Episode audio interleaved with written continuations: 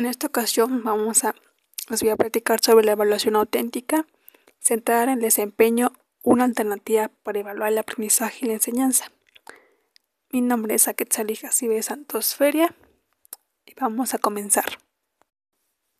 Sabemos que siempre necesitamos evaluar el aprendizaje para tener evidencias y resultados y entender si lo que estamos haciendo como docentes está bien. Necesitamos mejorar en algo, cambiar alguna cosa o implementar nuevas estrategias. Una evaluación auténtica significa que hay que evaluar aprendizajes contextualizados. La evaluación auténtica es un tipo de evaluación que se encarga que el alumno, aparte de que pueda desarrollarse en la escuela, fuera de la escuela, en la calle, sino que la evaluación auténtica va dirigida para que el alumno se pueda desarrollar más allá. Pueda desarrollarse en una sociedad real, en un mundo real, en situaciones diferentes, en contextos diferentes a los que están acostumbrados, para que permitan enriquecer sus conocimientos, para comprender lo que están, las nuevas experiencias que están enfrentando, solucionar e intervenir, si sea el caso de que durante este recorrido, durante esta experiencia, presentan algunas dificultades. Esto puede ser de tanto en un contexto personal del propio alumno o social con más personas.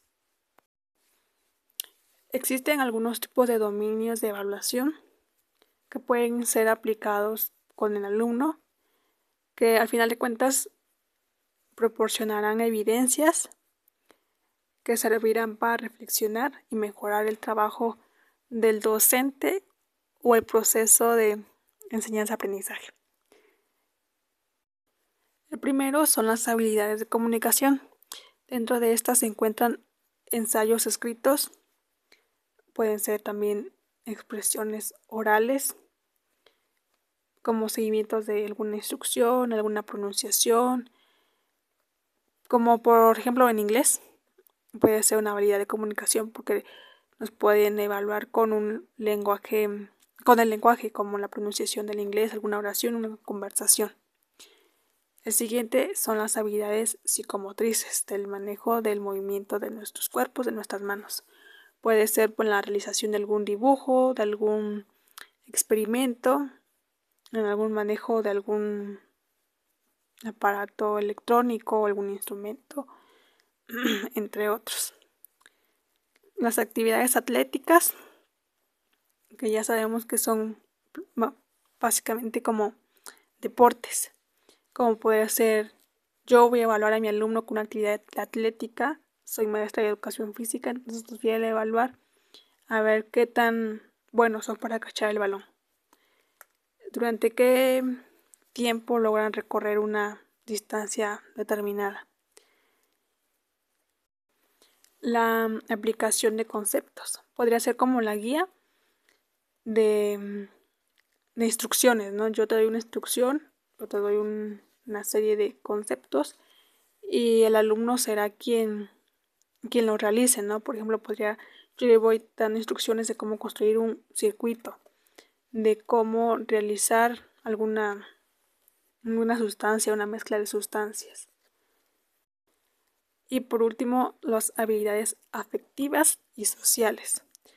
Estas habilidades siento yo que son como que las más importantes dentro de un contexto, dentro de un, del aula escolar, porque se necesita eh, tener un poco de empatía, ponerse en el lugar de los demás y tener relaciones afectivas, habi- de, desarrollar habilidades afectivas para compartir, ya sea conocimientos, alguna cosa material. Puede ser dentro o fuera de la institución, incluso en la vida cotidiana, en la sociedad, siempre se presentan este tipo de circunstancias. La evaluación en sí es un proceso mediante el cual eh, el alumno, el docente, perdón, evalúa los aprendizajes del alumno. La evaluación en sí misma es una oportunidad de aprender mediante la retroalimentación y la práctica correctiva. Es decir, yo como docente voy a evaluar los aprendizajes de mis alumnos, pero toda esta evaluación me traerá a mí evidencias. Esas evidencias las voy a reflexionar, las voy a analizar, y si se necesita de alguna intervención la voy a realizar, pero voy a realizarla mediante alguna estrategia, mediante algún proyecto que me permita identificar y, y a darle seguimiento a esa deficiencia que yo, que yo logré ver.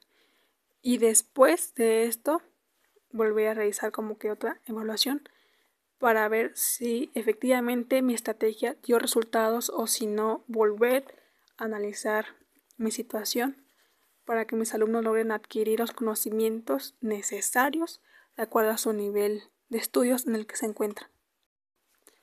La autoevaluación, creo yo, es una de las más importantes durante las actividades escolares, durante la, cada una de las actividades académicas que se realizan. Su principal objetivo es ayudar a los estudiantes o a la persona que esté realizando la autoevaluación a identificar o a evaluar su propio trabajo, qué está haciendo mal o qué está haciendo bien, en qué debe de mejorar, qué debe de eliminar, qué debe de agregar para lograr obtener ya sea un aprendizaje significativo o una enseñanza significativa. Cuando hablamos de evaluación, se nos viene a la mente las rúbricas. Las rúbricas son guías o escalas de evaluación. Este tipo de rúbricas integran un amplio rango de criterios, de elementos a calificar de modo progresivo, identificando al sujeto evaluado de un novato, del grado de ser un novato al grado de ser un, un experto. La rúbrica implica una evaluación progresiva y el ejercicio de la reflexión y autoevaluación. Una rúbrica evalúa un aprendizaje que requiere de estrategias de evaluación. Estas estrategias de evaluación buscan evaluar un aprendizaje de conceptos y estrategias o actitudes en situaciones reales. Este tipo de rúbricas evalúa, puede ser evaluada para de maestro a alumno, de alumno a alumno, o puede ser una autoevaluación. Las rúbricas son matrices de verificación. Evalúan el desempeño, entendido como pericia, establece niveles de dominio. Este puede ser cualitativo y cuantitativo. El cualitativo, como dije anteriormente, identifica de un novato, de, o sea, que los conocimientos son bajos, a un experto que ya tiene un mayor eh, contenido de manor, mayor manejo de la información. Y el cualitativo, que es en donde se puede ver puntuaciones numéricas, en donde se le asigna a un, un número al elemento al que corresponda su actividad. Otro de ellos también es el portafolio de evidencias. El portafolio permite evaluar lo que las personas hacen, no solo lo que dicen, sino cómo lo hacen y qué es lo que creen saber. Dentro del portafolio de evidencias permite identificar un conjunto de saberes o formas de actuación. Este tipo de evaluación es una evaluación de desempeño, porque en esta el estudiante tiende a demostrar las capacidades que él tiene para ejecutar alguna tarea en específico. Puede ser de producción escrita, eh, redactar, escribir algún ensayo, alguna, algún problema, alguna poesía, ¿no? Y conducir dentro de este escrito, conducir al lector dentro de una indagación.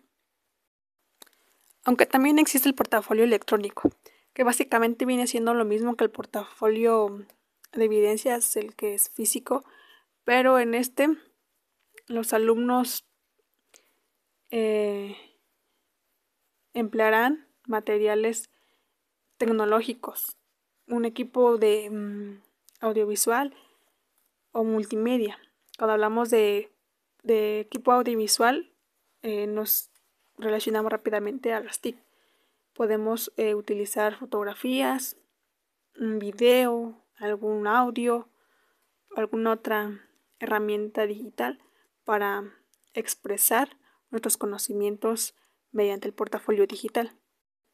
Y de esta manera no solo será más accesible y atractiva para el profesor y para poder revisarla y asignar una, un porcentaje de calificación, sino que además este, podrá aprovechar el potencial de nuevas tecnologías de la información y comunicación y podrá expandir su trabajo para que, además de que sea el docente y él quienes sean sabedores del trabajo, alguna otra persona más pueda identificarla y también Eh, adquirir un poco de conocimiento.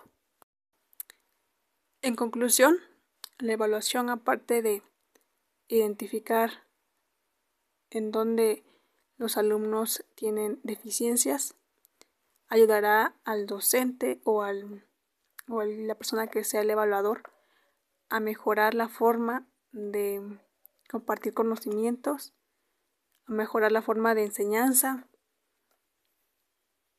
y próximamente él podrá identificar los avances de los alumnos y de igual manera ellos podrán realizar una autoevaluación, una evaluación diferente en la que ellos podrán identificar que, eh, eh, en dónde están fallando y en dónde podrían, en dónde podrían aumentar su potencial. Y de esta manera, con la estrategia que elija el alumno y el docente de acuerdo a la evaluación que ellos realicen, podría ser aún más adecuado o serían, más, serían mejorables las evidencias que ellos obtengan durante la evaluación.